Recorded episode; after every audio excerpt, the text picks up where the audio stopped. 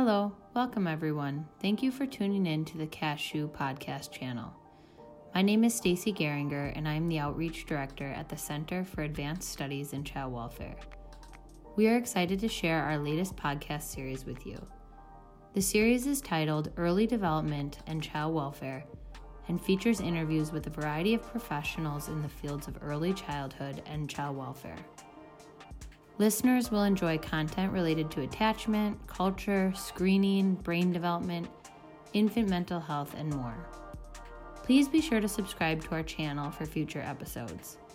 Thank you for listening and take care. Hello, I'm Chris Johnson.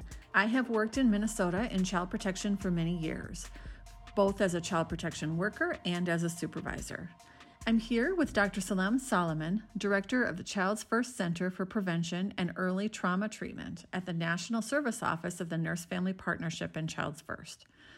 Today, we will be talking about stress biology in order to help child welfare workers promote resilience and healing when working with children and families who have experienced toxic stress. Dr. Solomon, will you first start by briefly describing why early childhood development is so critical to long-term outcomes? Sure. Humans require a lot more caregiving than any other species of similar size. They depend on their caregiver for much longer. They need them to provide scaffolding as they learn all throughout early childhood and beyond.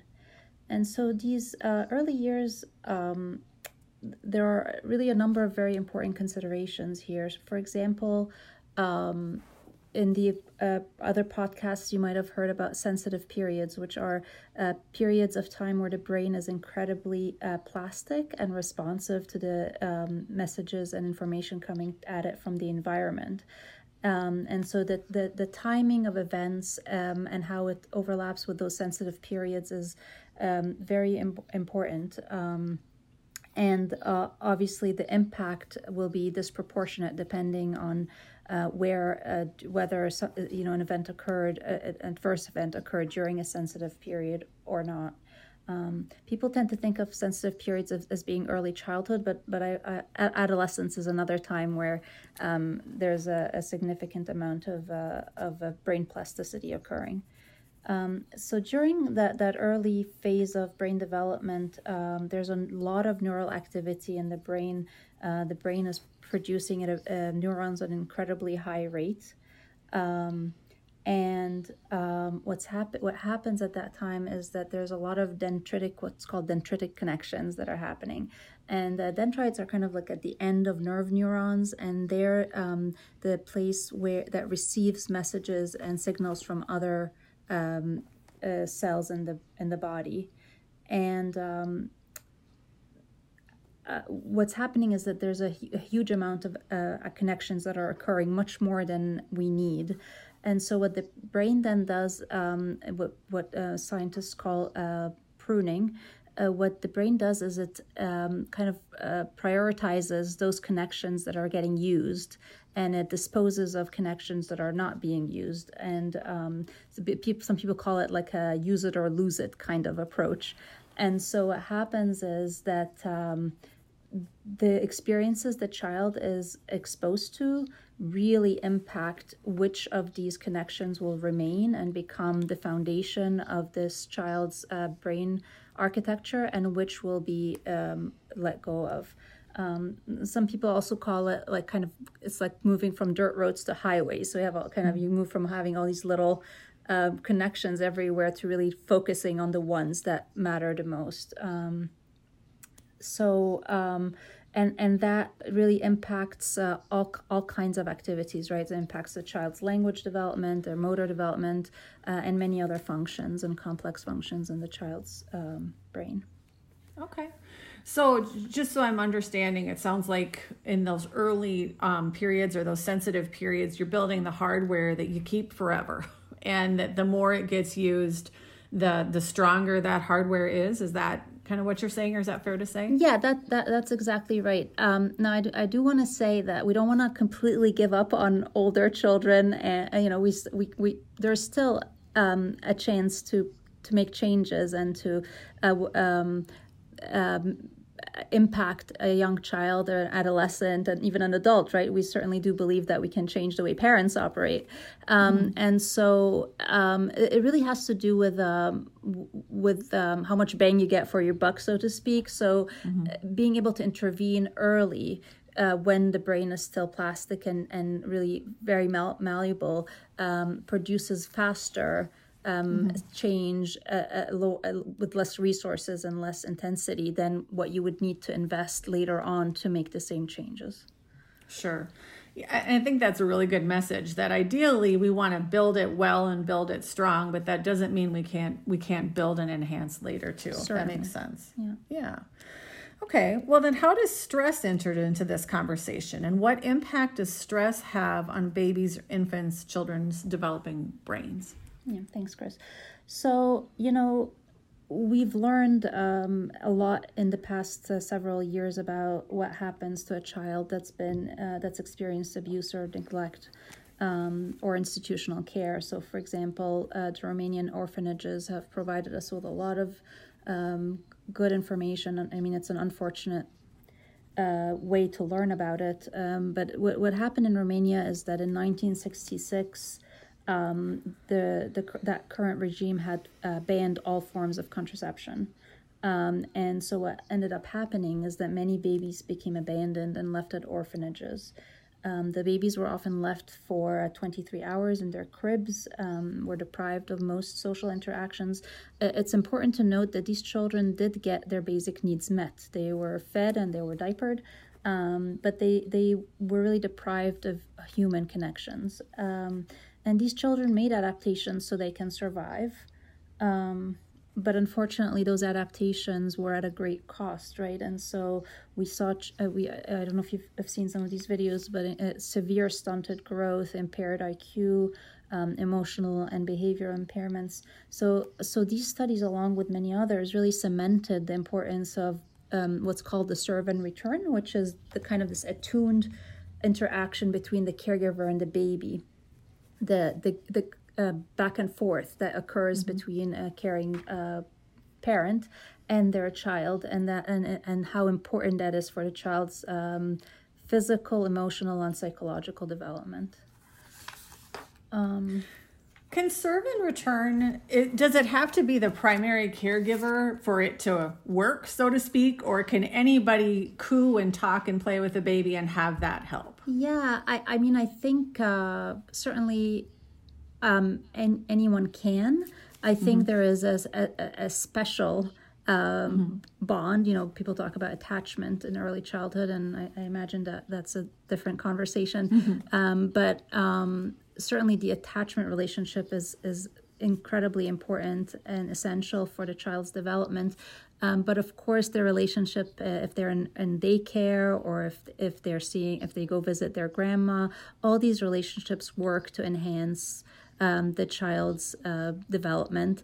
In fact, there's some research that suggests that having different caregivers actually builds resilience and helps the child, because they learn the different ways that the different caregivers interact with them. They adapt.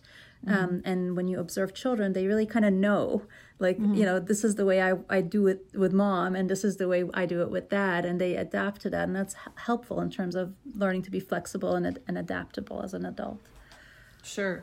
Kind of another one of those both ands, that we absolutely want to support the primary caregiver, but anybody who wants to interact and support and play and serve and return with babies and kids, it sounds like that's all good. We'll get to that later, but the child welfare has a role too in the serve and return with the children they're working with. So, and we'll get to that, I think, when we talk more about kind of the specific role of the child welfare worker.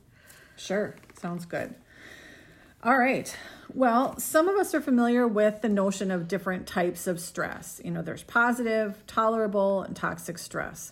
What do each of these look like for a child, and what happens to a child in the face of these stressors, and how do primary caregivers fit into the picture? Multi-step question there. Loaded question. Yeah. So let's start with the different types of stress: positive, tolerable, and toxic. Okay. I'm going to back up a little bit and just talk a little bit about stress in general and sure. explain kind of how it impacts our brain, and then get into the different types, if that's okay, Chris? Yeah, definitely. So, you know, the ways our bodies are organized adaptively and evolutionarily is to maximize our survival, right? Our bodies are made to maximize our survival. And so when faced with threats, our bodies are adapted to use our sympathetic nervous system to maximize our survival, as I said, but it comes at a cost to our health and our development, especially if this is a long-term investment, so to speak, if our body's needing to do that for over and over again or for a lengthy period of time. When we perceive threat, we're really programmed to. This is what our bodies does, and we'll all recognize this because it happens to us more often probably than we wish. But we have this increased heart rate, a freeze response. We're hyper vigilant to the stimulus around us, so we're really very. Paying very close attention to everything that's happening around us.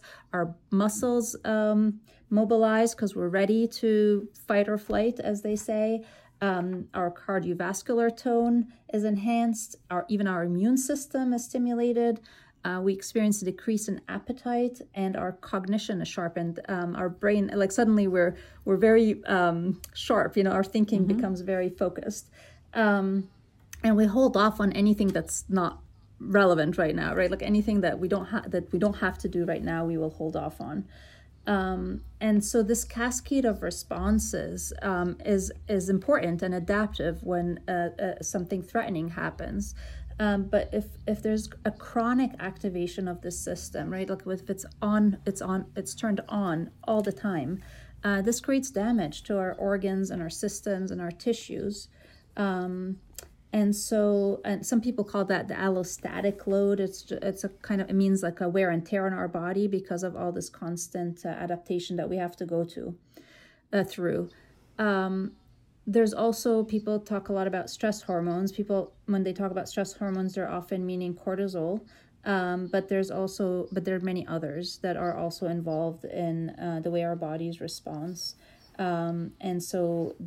So there are hormones that are activated, there are our bodies activated, and then there are other elements that impact our stress, things like how long it's lasting, what are we stressed from, what's the context we're in, our age, our sex, our genetic makeup. All of these things work together to impact and to inform how we're going to respond to a stressful situation.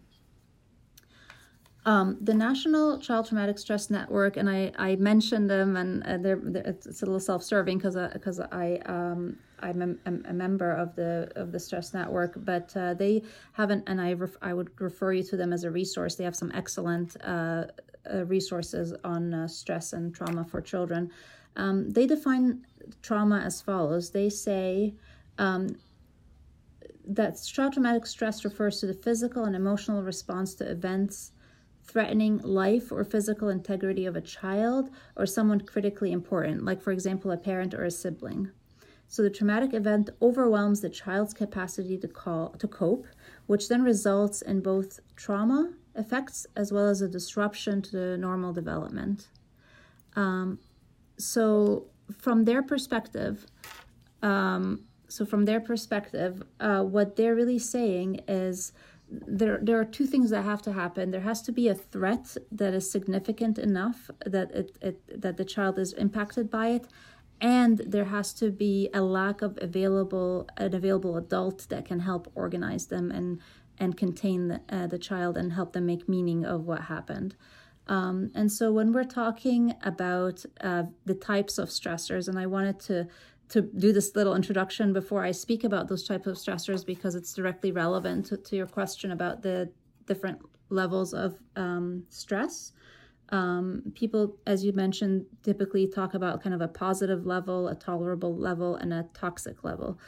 And when we're talking about positive stress, we're really talking about a brief increase in a child's heart rate, accompanied by mild elevation in stress hormones, This is kind of the type of stress that usually motivates us or motivates a child to complete a task.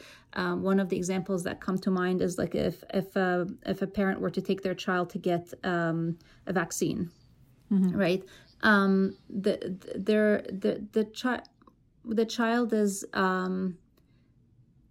momentarily stressed because there's going to be a moment when the needle is going to prick them, but their parent is there, and they're able to get through it without any significant impact to their to their functioning. One could also think of a vaccine shot as being a tolerable level of stress, I suppose. We can think of it that way too. Another example of positive stress that motivates, an older child that has a math test, and so they feel a little stressed, which motivates them to study for their math test, and so they do well. And so those types of stressors are considered okay, and in some cases actually desirable, because without a little bit of stress, we might all lack motivation to do most our tasks, including this podcast we're doing together here, right? Salem, yeah. Can I ask a question about that? Of course. Because it reminds me of something we've talked about in child protection, is that the person who's in the shoes at the time is the one who defines the level of stress, that I think, there are times when, and you'll probably get to this when you talk about tolerable or toxic stress, there are times when kids say, this wasn't the trauma, this was the trauma, or I wasn't that scared about the car accident, but when I thought that kid was going to beat me up, I was terrified. And so, just that sense of, stress is also, like you talked about, the threat, that people define their own threats and have their own sense of threats. And sometimes, on the outside looking in, it doesn't look that threatening to me, but I'm not in that kid's shoes. And so I don't know, can you speak to that at all? That's a great question, a great comment. And so when I talk about trauma, I usually say potentially traumatic events, because I really, I agree with you that the same event could occur to two children, and one of them will respond in a way that suggests that they were traumatized by the event, and another child might not. And there are many reasons for that, and they don't all have to do with the availability of a caring adult, because that would be unfair. It has to do with the child's temperament. Some of it has to do with genetics, the child's age, as we said, the duration of the event, all of these variables that really impact how one child versus another might respond to the same exact event. And we see that when there's kind of mass events, right? Like COVID is a great example, right? Like we've all been impacted by COVID, obviously not all in the same way, but you could have two children in the same household, one able to adapt much better than the other to COVID, and kind of the lack of social interactions and all the other things that came along with it, social stressors, financial stressors, et cetera. So thank you for pointing that out. I think I didn't talk yet much about the toxic stress. Right. And so, and I alluded to it a little bit earlier, but really, toxic stress has to do with severe prolonged stress in the absence of a supportive and the buffering effect of a caring adult. And so particularly so if the source of the stress is the adult, which then really leaves the child in an impossible position, because the person they would seek out to help them manage and make sense and contain their stress is also the source of their stress. So that could really lead to some very distressing experiences for a child. It sounds like then when we're observing kids, one of the things that's really important is to get a sense of their whole environment. So how many adults do they have, and who are the people that help them through difficult events, because we know, resilience that can be, thriving or surviving in the face of stressors. And so can you talk a little bit about, the impact of, you talked about in the absence of a supportive adult, maybe just how important it is to understand who else is there in that picture and how that can have an impact on getting through these stressors? I think if you're walking into a household and there may be many reasons that you may be doing that, for sure one of the first things you want to understand is what does this child's life look like, right? Like who are the people that populate his life or her life or their life? What are the relationships between those people like? What is the child getting exposed to on a daily basis? Obviously, along with many other things that are really important to assess, like the parents' capacities around tolerating stress and managing stress, the financial situation in the household, the ecological context the child is in, right? Like what's the community like? What is the level of violence in the community around this child? What are the kinds of things that this child is getting exposed to on a daily basis? Their school, their friends. All important to get a full picture of who this child is and what they might need. Sure. So then, when you talk about positive, tolerable, and toxic stress, if I'm coming into a situation, I might know about, just a tiny piece of this family's world. Are there things that I can look for if I'm coming in, or are there things that the parents could be telling us that would say, your child is communicating stress, or, because I think we think of like infants cry, or something like that, but outside of the very obvious signs that a child is experiencing stress, what does that look like? And what can caregivers look for? What can child welfare workers look for? I find that to be a really difficult question, because one of the things I'm really weary of is kind of listing a number of behaviors and then having people make very big decisions about this family based on minor observations. And so I do think that it's really important, like you said earlier, to get a really full a really comprehensive assessment of who this family is. For example, I have seen situations where, a child is clingy to their parent and, someone will say, oh, they have a bad, there's a bad attachment, and we don't know. That's really premature to make that call, just based on the child's clinginess. 'Cause we do not know, again, we don't know what the child has experienced. We don't know what they've been through. We do not know how their parent might have supported them. We don't know this child's temperament coming in. And so I'm very careful about making kind of these broad labels based on minor observations. What I like to do is look at a family over some time and notice things. Now, I defer to you as the child welfare expert, because you are in situations sometimes where you are walking in and you do have to make very quick decisions based on maybe not a lot of data. And so I'm curious to hear from you, Chris, about how would you do that? And I think it depends, in child protection, sometimes we have a situation that we know requires a child protection response, but is not likely to go past this assessment period. So it might be like a child protection assessment, 45 days, we go in, we support, and then we come out.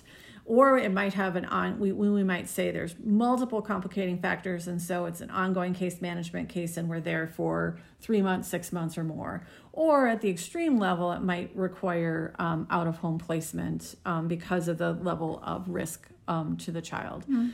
And so it sounds like kind of what I hear you saying, and what I think we try to do in child welfare is is get as big of a picture as we can, even if we're only there for 45 days, to not, you know, take one situation and say, oh, there's a bad attachment because the kid wouldn't come to the mom the whole hour-long visit that I was there.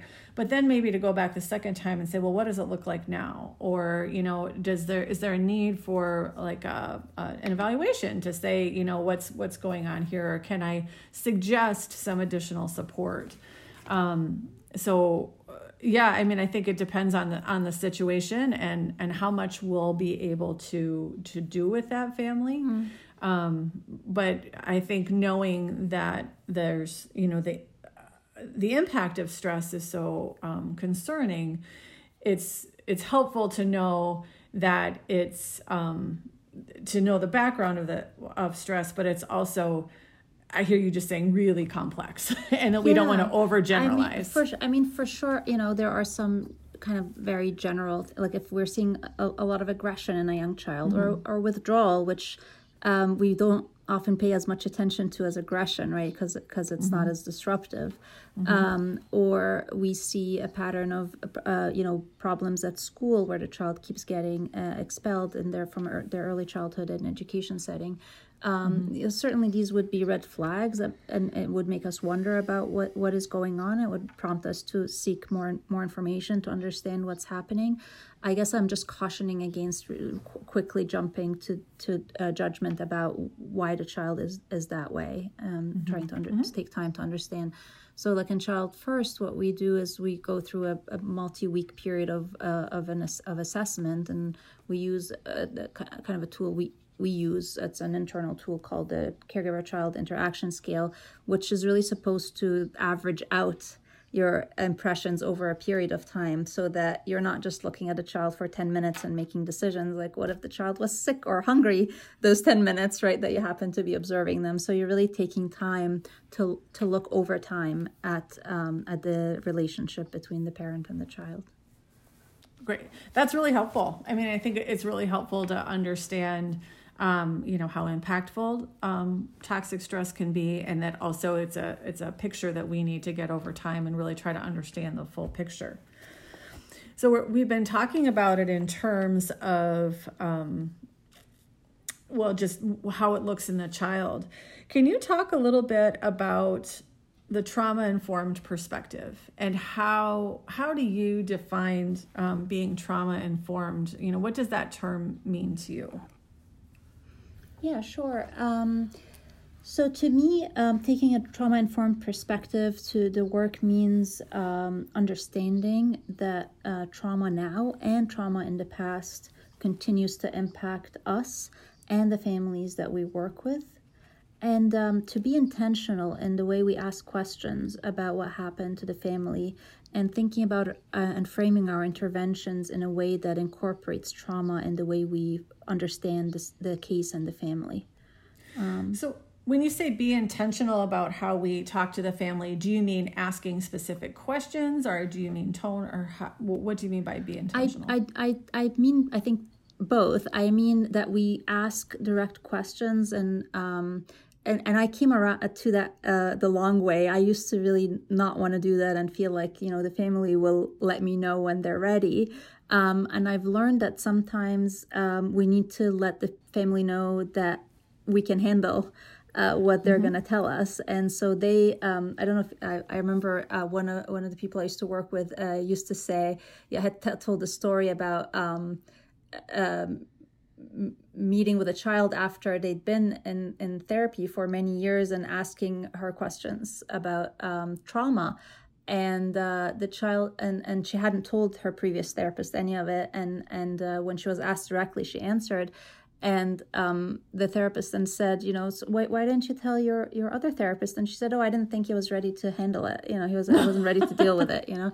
So there's something about kind of communicating that that we're not going to be broken or lose the ability to support them if we have this information.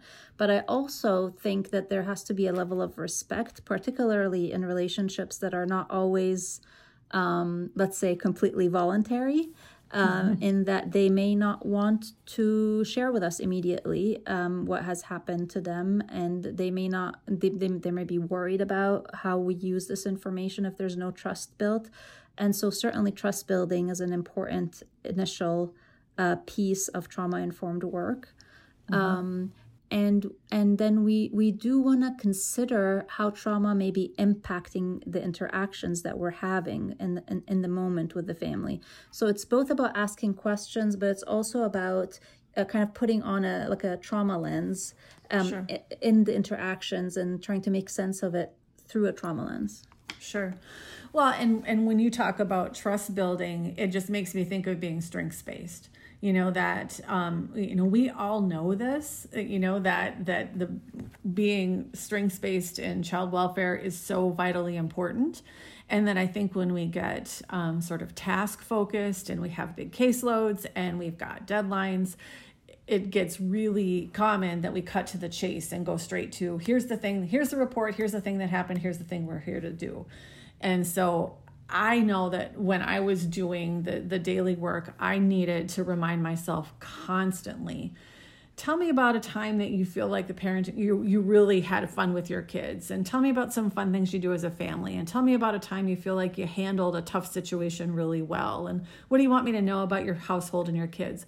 I had to make myself remember to ask those questions so that they knew that I knew that good stuff was happening too. And I think that's part of that trust building is then kind of laying the groundwork for, I see you as a whole person, and I can also listen to the hard stuff that you've experienced as well. Yeah, I love that, because you're doing two things. You're getting information that's helpful to you, so you can see the family in a more positive light, and like you said, they're also having the experience of you hearing them giving you this information, which goes towards trust building and forming an authentic and genuine relationship with them. That's a great example.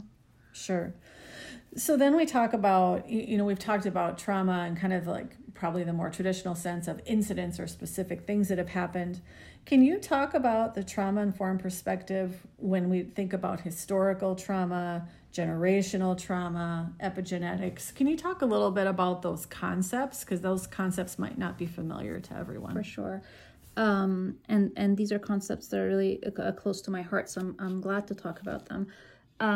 So the idea of historical trauma is this idea that trauma can be carried from generation to generation, even if the actual cause of the trauma or the trauma itself is no longer there, that it continues to transcend from generation to generation.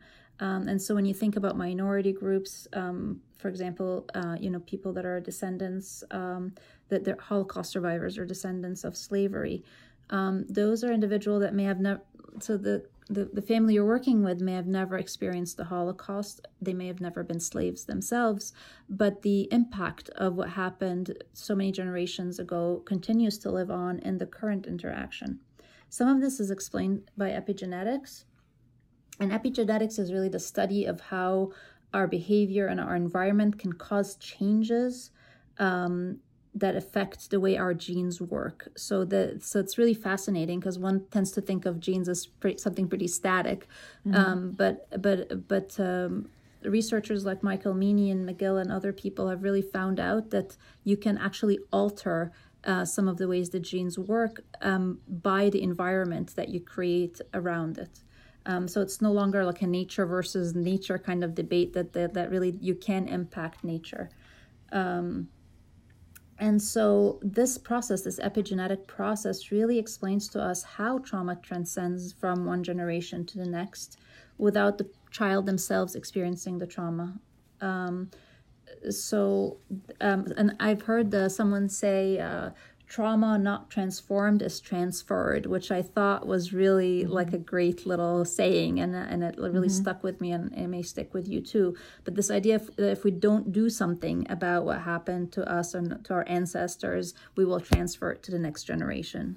And so that's where the good news is that that unlike genetic changes, the epigenetics is reversible, right? So that means that with the right intervention, we can repair the changes that occurred over time. And that's really the aim of, you know, what anybody that's working with families exposed to trauma and stress is hoping to do. What would that repair look like? How does that repair work? Are you talking therapy, or what do you mean by repair?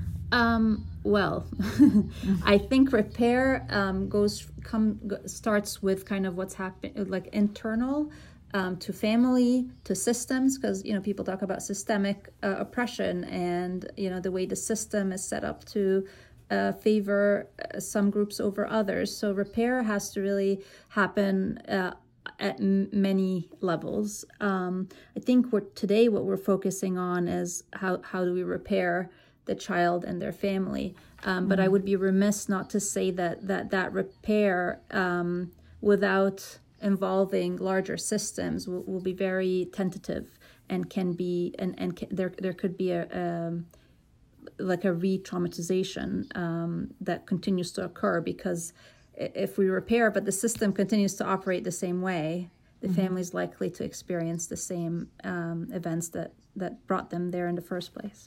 Sure. So how do you think these issues show up in child protection? You know, how does it show up, you know, on an individual level, even on a systemic level? You know, when we're thinking about, okay, so then what do I do? What do I do with this family, and what do I do with my system, or, you know, just perhaps how I show up with a family? Yeah, so I think this is really where we have to spend a lot of time thinking together and talking together, because I agree with you. The partnership with child welfare is incredibly important. Child welfare is a system that was created to protect children. And we will not be able to protect the children or heal them until their caregivers, their parents, have healed and have become available to them in a new way. And so our partnership with parents is incredibly important. And we began talking about that, Chris, when you were talking about asking them about, you know, like, tell me about a good time that you had with your child. Tell me about something good that happened to you this week. You know, the simplest way I can think about it is about forming relationships, right? Like, how do you make a friend, right? How do you form relationships? And I don't mean to say that you use your professional boundaries and you become friends with people, with individuals that you're there to serve, but I do mean that you approach them in a more equal kind of way, in a way that suggests respect, and that you are there to understand them, that they know their child better than anyone else, that in most cases, children staying home is better than children being removed from their home. And so what are the things that we can do to maximize this family's success in terms of being able to keep their child, and in terms of them being able to change some of the ways they're currently operating.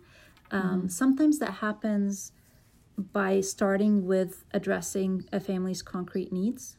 And so, you know, coming into a family and observe, and I'm, you know, I oversee a home visiting program, so we're very familiar with walking into homes and seeing how things might be in the house. And so one of the things we learned is that when we walk in, the parent is often unavailable to do the kind of work that we're hoping to be able to do with them eventually, because they are bombarded and burdened with so many daily stressors, right? Like, they may be at risk of getting evicted. Sometimes often it's a single mom managing multiple demands, an incredible amount of stress, multiple jobs, sometimes violence in the community, lack of food, so many things that are stressing this parent. And so the first step is to meet them where they're at, right? Like, what is happening for you right now? What are the ways that I can be helpful? What are the things that you need right now? It's so interesting that you say that, because I have learned that lesson so many times in my career, and I have to keep relearning it and relearning it, that I think our child protection toolkit is therapy, treatment. You know, that those are the things we go to. Well, if a person's experiencing distress, they must need therapy or they must need treatment. And we forget that, you know, if you think about just basic needs, I am not going to be able to attend to therapy if I don't know if I have an apartment tomorrow, or if I don't know how I'm going to feed my kids tonight. And so I think we're getting better at thinking, you know, concrete needs first, and then getting into those higher level stuff. But it's always such a good reminder about people need their basic needs met before they can go any further. Yeah, and I'll add, like, from my perspective, from the other side as a treatment provider, that the partnership with Child Welfare around these issues is incredibly helpful, because often Child Welfare has access to resources that a treatment provider does not. And so, you know, in the model we promote, that's what we do. We immediately decrease, toxic stress by addressing families' immediate needs and concrete supports, and we start with the therapeutic intervention, which is about rebuilding the relationship between the child and their parent. But when we have partnership with Child Welfare, all of that becomes so much easier, right? Like we can, if we have a good partner in Child Welfare, we can talk about what the family needs. The Child Welfare workers often can access some, you know, and the Child Welfare worker often, and we'll get to that too, has so many their caseloads are huge, and they may not have the time to really focus their attention on each family that they're serving. And so in sharing the workload in some ways, that becomes a more manageable situation for both, I think. Mm-hmm. Yeah. I appreciate that, because I feel like when I've seen situations that have the best chance of, you know, success, so to speak, or, you know, the best outcomes that I can remember, it's been those times that we've really been able to look at the whole situation and remember that you know, the importance of that therapeutic support, and make sure that those basic needs are met, and that they're just feeling more stable in their whole life situation. Mm-hmm. The other thing I just wanted to go back to was when you talked about forming relationships and recognizing that the parents know their kids better. Mm-hmm. And it just reminds me of that, you know, just kind of the old-fashioned unconditional positive regard, that I come into this with respect for you and your humanity, and recognize, you know, people say to me, I don't know how you can do child protection, you know, with parents who, you know, struggle to take care of their kids. And, so, you know, sometimes people use the words like bad parents or bad moms. It's like, I don't know any bad parents. I know people who are struggling mightily, but I don't know any parent who wakes up in the morning and says, you know, I want to do poorly by my kid. You know, all of us want to do well by our kids, and we have all kinds of obstacles. And I think holding on to that and remembering that is just like the foundation of how we can be trauma informed as we walk into the home. Yeah, and holding. So we tend to term that like a benevolent stance, right? Yeah. So kind of believing that the parent is doing the best they can, really impacts the way we look at the situation and the family and the decisions they're making. And again, you know, going back to this kind of the trauma-informed lens, when you know the family story and you see what's happening now, often you'll say, wow, compared to what this parent has been through, they are doing a phenomenal job with this child, right? And so the trauma lens also helps us with kind of appreciating where the parent has been and the hard work that they're currently doing. So even the little bit that we see that we might have judged previously, once we understand the full story, we have a different appreciation for where the parent is at and the choices they're making. Sure. I remember saying to families sometimes, how are you doing this? Right. How are you getting through every day and getting your kids to school and with the hurdles you're getting over? Absolutely. Like, help me understand where you find the strength to do it. I agree. Yeah. I think the same thing. I sometimes, I'll work with families and I'll imagine, if I was the mom in this family, like, would I be able to do as well, as this parent is doing? Right. Yeah. Right. And you think about like the impact of COVID, I heard from some of our child welfare staff that they were saying, what's the impact of COVID on families who are already struggling? And it was kind of like, they were already struggling, this isn't new. And, but now with COVID, they can't get evicted anymore, and all of a sudden there's a lot more support available. So I was just hearing anecdotally that some of our families were almost doing better with COVID, or at least a little more stable, No, that makes sense. So when you talk about kids who have experienced, historical trauma, intergenerational trauma, or the, whatever traumas they're experiencing in their present life, a lot of the kids that we might be interacting with are struggling with the biological impact of high levels of stress. So what can we as helping professionals do to promote resilience and healing? I think you've already started to allude to that. Yeah, we did start talking about that a little bit in terms of the importance of the relationship we have with the family. I do think that there is like an important, sometimes unspoken element here, and I think Chris, you may know more about it given your research. But this whole idea of the obstacles of working with families that don't really want us there.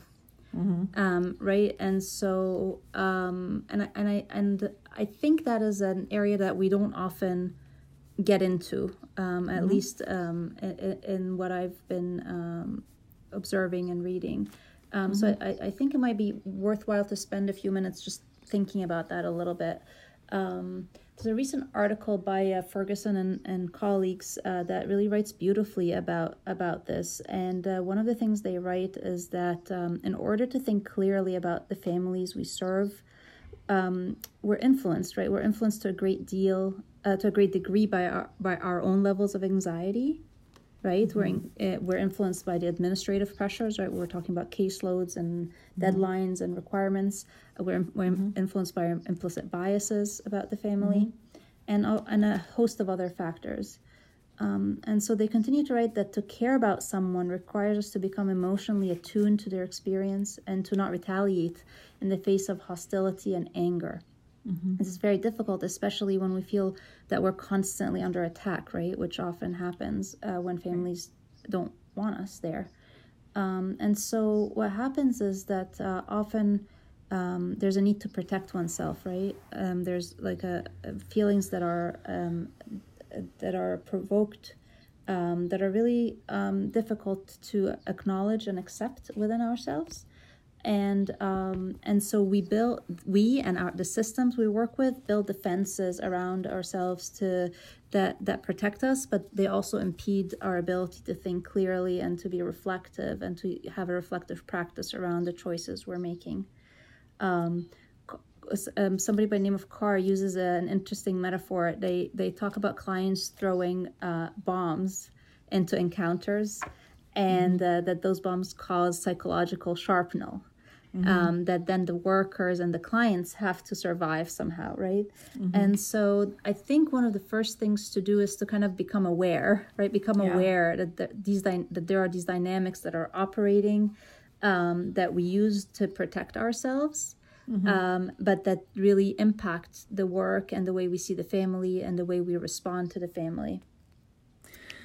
I just appreciate that so much. I think that it's such important information for us to have in child welfare. And I just think in my own career, how I've sort of processed through that it's, I have felt those defenses, and I have felt those experiences where I feel like I get yelled at, and then I get yelled at some more. And then I get, I've had things thrown at me, and I've, things like that, where it's like, I've been scared, for my safety. And so, how it took a while for me to figure out how to hold on to my respect for that person's humanity when they're throwing things at me. And I really had to get into some empathy about if I showed up at my house, I wouldn't be happy either. Like, in fact, I really started thinking about what kind of child protection client I would be, and I would not be anyone's favorite. And I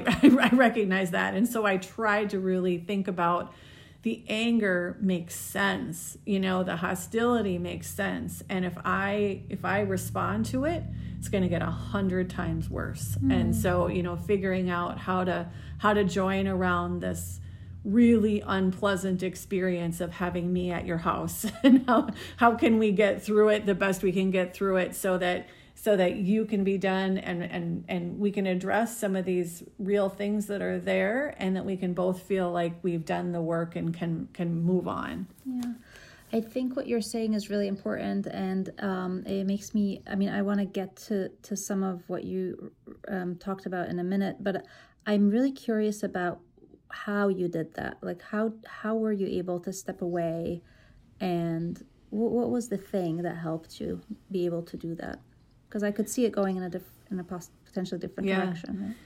Right? I think part of it was that I loved my job, and I got to the point where I was so stressed out and burned out that I was like, I either need to figure out how to stay or I need to go. And I didn't want to go, you know? And so it was like, I think finding some, I think I've had a few clients along the way that have really stayed with me and taught me things. And I think I remember this one woman that I worked with, and she was a long, long time addict, struggled with meth addiction and cocaine addiction. And every time I interacted with her, she was so hostile and so angry. And I was just constantly taking it from her. And then there was one time I was at Target, and my kids were little, and I saw her kind of across the store, and I thought, uh-oh. And she looked the other way and she walked away. And then the next time I saw her, she was back to yelling and screaming at me. And that's, you know, this is a product of doing child protection in a small town. And she was doing the thing where she was really angry. And I just sat there for the longest time. And finally I said, I just need you to know that I'm not scared of you, and I get why you're mad. And she just kind of stopped. And she said, what are you talking about? And I said, you and I saw each other. Like, we made eye contact at Target, and you could have totally come up to me. You could have made that ugly, and you didn't. And she said, well, you were there with your kids. What was I going to do?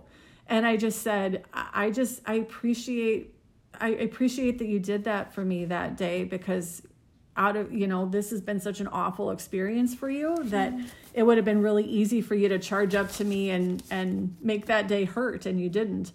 And it was just one of those, like, I think we had just sort of, we both had a moment where it's like, we're two humans, and it was one of, I've had a few experiences like that where it made me sort of take myself out and not personalize it, and just say, it, you know, this is hard on all of us. And so let's figure out how to get through it without absorbing the anger and just kind of letting it roll off. Yeah. And so that moment of encounter between you and her, that like a really authentic encounter between you and her, really set the tone for the relationship. And what it sounds like happened was that she had learned a particular way of being that protected her in some ways, right? Like, if I'm hostile, if I'm aggressive, then people back off, or people leave me alone, or, you know, like that. That is her self-preservation strategy. And you said, you know, you could do all you want. I'm still here. I'm not broken. I'm still gonna talk. We're still gonna be. I'm still available to you. I can still have a relationship with you. And that seems to have shifted something about your relationship with her. But what's really remarkable is that like through all the, like, you know, you could have become jaded, or, you know, feel like families are taking advantage or being hostile or it's unfair or whatever, but you took a different approach. Like, you decided that you were going to take this, the family's perspective, and understand how life might be for them.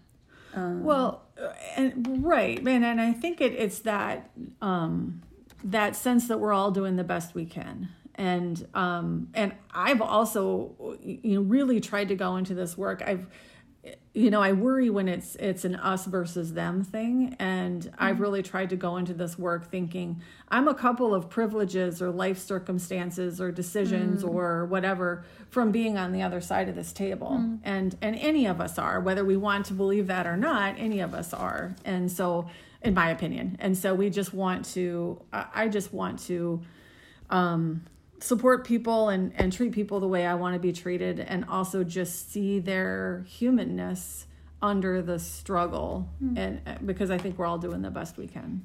Chris, I think what you said about that is so important, like that you're able to identify with the family. And for and sometimes it's really scary to do that, right? To think of ourselves as being so almost there, right? And so I think part of the reason we sometimes have a hard time connecting with the family is because we want to see ourselves as so different from them, right? Like, we do not want to imagine that we could be like them. We do not want to see ourselves in that way, and that it takes courage and some years of experience to get to the point often when we're able to really acknowledge that, that hit close to home, like that could have been me, right? Right. Well, and just that feeling of, how terrifying that must be, to be at risk of losing your kids. I can't think of much that's worse than that. And so, yes, that I hope that we in the field can let ourselves be in people's shoes, even if that feels scary. Yeah, that's kind of one of the things I did want to also talk about. This, people use the term, they say suspended self-preservation, where they talk about kind of workers consciously suspending reflection and acknowledgement of their feelings so they can protect themselves and their colleagues from the horribleness, that's not a real word, but like how horrible a situation might be. So, and again, this is something that might be helpful in the short term because it gets one through the day. But in the long term, right, it can lead to burnout, a secondary trauma, stress, numbness, so where you can just stop feeling anything. Right. And so I only know of one way to counter the effect of this, and for me that has been good reflective supervision. I don't know how much time we're going to have to talk about that, but for me, reflective supervision is really a safe space where a worker can speak about their feelings, acknowledge them, right? Acknowledge that they might have very difficult feelings about the work they're doing. Think through their feelings and their actions in the presence of a caring supervisor. Yeah. Starting to sound a lot like what we were talking about with children and parents, right? And then feel contained and supported so that they can go out and do this very difficult work, right? Some people refer to this as a holding environment. I really love that term, a holding environment. It means kind of taking the feelings and then returning them in a digestible format, which is what a parent needs to do with their child. And it's also what a good supervisor does with their supervisee. It's what a good partner does with their partner when there's a high emotional situation. And it's also, it's caring for the caregiver, that this is such hard work, that to providing that support for the child protection worker, that so that they are able then to do the work with the families. And that's incredibly important is to look out for our workforce so that they've got what they need and can stay healthy and strong through it. Right. And so these types of parallel processes, right, that's one of the core theories about why reflective supervision works, is that if you're able to give that to the worker, then the worker is able to give it to the family, and the family is able to give it to the child. There's kind of this nested model of support. In reflective supervision, the workers can learn strategies to diffuse these potentially explosive relationships.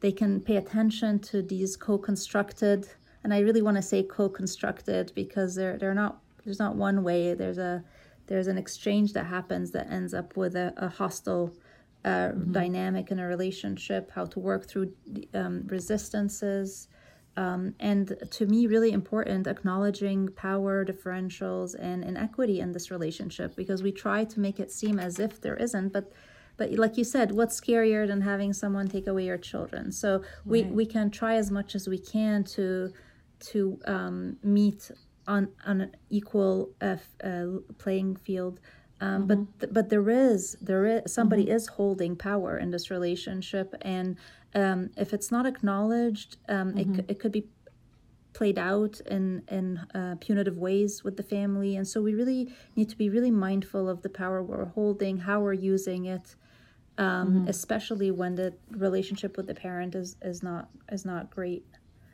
Some people advocate introductions of family advocates as a way of equalizing the relationship a little bit. I think a lot of, at least in Connecticut here, we do have family advocacy as part of child welfare services. Sure. When you think of, you said like I have a couple of different questions. When you think about the power differential, and then you think about historical trauma and that type of thing. Can you talk a little bit about how those two things can sort of play off each other, the power differential that a child protection worker might have and how that might butt up against that historical trauma? Absolutely. I'm glad you raised that. So in many ways, in an unconscious kind of way, and in most cases, people don't mean to do that. But when people have carried with them for a very long time this experience of being persecuted or being mistreated, there is a tendency to reenact those relationships over and over again, and they get reenacted in the hopes for a different outcome, really, is why they're getting played over and over again. But when we're not aware of this dynamic going on, we end up playing into the reenactment and it ending up in the same way again. And let me try and explain a little bit more what I mean. And so that happens too in like situations of intimate partner violence, right? People get into the same patterns of relationships, hoping things will turn out differently. They don't turn out differently often. They end up in the same cycle and it repeats itself, right? And so when someone has been through trauma, trauma reenactment is a familiar term in the field of trauma. And so people unconsciously recreate the experience again. Mm-hmm. And so if I'm as a child welfare worker, I'm not paying attention to that, I will respond in the way that this parent expects me to respond, which is the same way everyone has responded to me in the past, right? And so if I become hostile, if the parent becomes hostile, I will retaliate and become hostile back. And not only will I become hostile, I hold the power. And so I can really, really harm them, right? And sure. So if I'm not paying attention to this dynamic, I'm really recreating the system of oppression in the relationship again without meaning to. Sure. And so the way to counter this is to notice it, right? And to notice and say, and then to make a conscious decision that you are not going to respond the way that you would be expected to respond. You are going to take a different approach. It's exactly what you did with the person you mentioned earlier, where she, she's in a hostile relationship with you. She expects you to return to hostility with hostility. And you say, listen, I really appreciated that you didn't come up to me and yell at me and make a scene at the store, and she was taken aback. She's like, whoa, that is not the script I'm used to, right? Like you are changing the script on me here. And so then our brain starts shifting. And when this experience happens, this is what we talk about. This is exactly what epigenetics and changing the genes means, right? So our brain is wired in a certain way, and now you are rewiring it because of the way you're responding to her. She's like, ooh, there's a different way. This is a different way. I'm not used to this. This is not the script I have learned my whole life. And so that is the intervention. Okay. Wow. So then when, you talked about the relationship that can become charged up and even hostile between a child protection worker and a person receiving the services voluntarily or involuntarily. And so like what you're saying is, for us as child welfare workers to be able to tolerate however we need to tolerate, what that interaction looks like and not escalate with the interaction. And it sounds like that means self-care, that reflective supervision, taking it wherever we need to take it. I'm assuming you set some limits too, though, right? That there's an amount of tolerating it, and then there's a point where we say, okay, we're going to have to stop for today. Is that fair to say too? Yeah, and I think it's similar to the question you asked earlier about who defines trauma, who decides what's enough, right? And mm-hmm. so I'm thinking of a an African American man I worked with that had a case and the family was incredibly racist. And mm-hmm. I said to him, if you don't feel like you can handle it, we'll find someone else to work with this family. But he felt like he wanted to stick it out. Like he felt like, you know what, I think if I work with them, I might be able to change the way they think about race and, mm-hmm. and so for him, that it was important for him to stay in this relationship. Now it's not, I would not have insisted that he work with his family because that would have been incredible and unfair if sure. he was saying they're and there's also of course the element of sometimes needing to protect staff if their threshold for tolerance of abuse, so sure. to speak, it has gone kind of too high. Then as a supervisor, you might step in and say, I think we need we need to step in, we need to take a different approach, we need to respond to this family differently.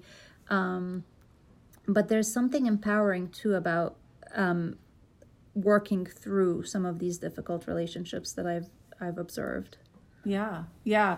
And it sounds like, going back to reflective consultation, that's the place to process it.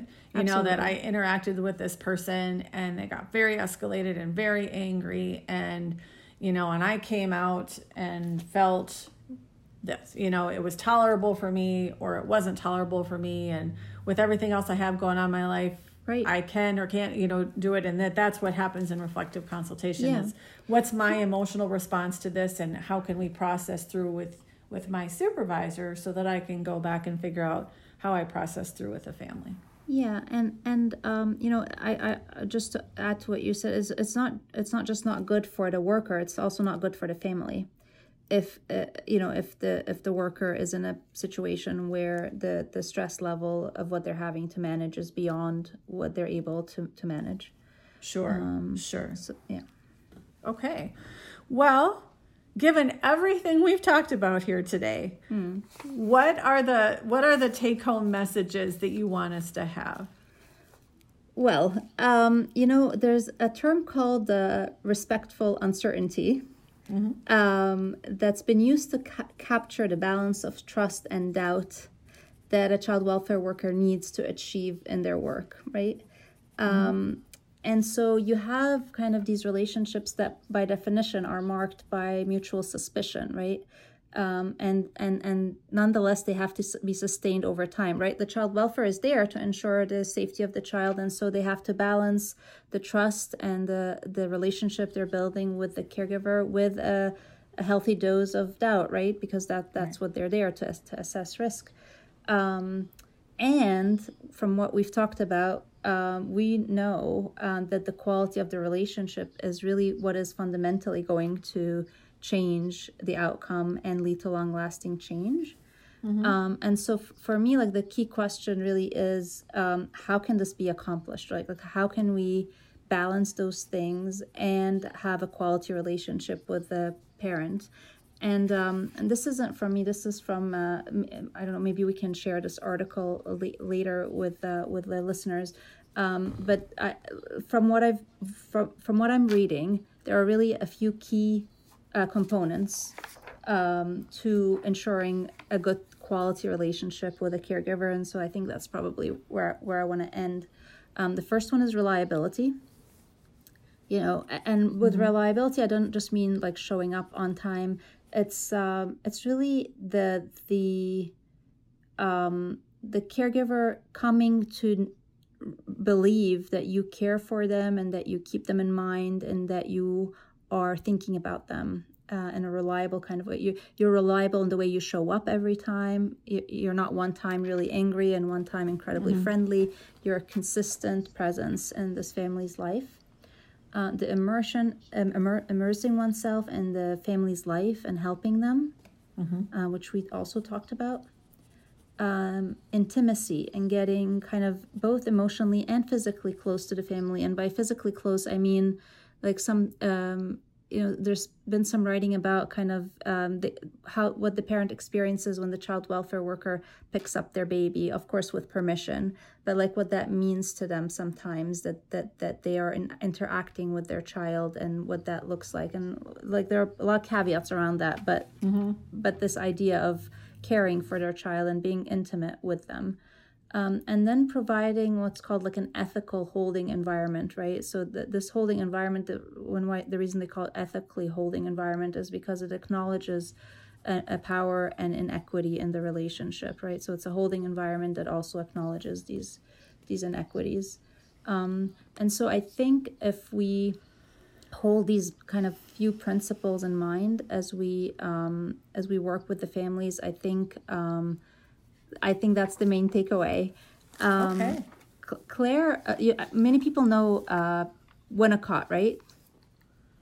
I think so. Okay, so Winnicott was one of he talked about holding environments and all that good stuff. But his wife was a social worker, and she actually worked in child welfare. And she said something really beautiful. So perhaps I'll end with her quote. So she says, I think basically the technique lies in the provision of a reliable medium within which people can find themselves or that bit of themselves which they are uncertain about. We become, so to speak, a reliable environment, which is what they so much need, reliable in time and place. And we take great trouble to be where we said we would be at the right time.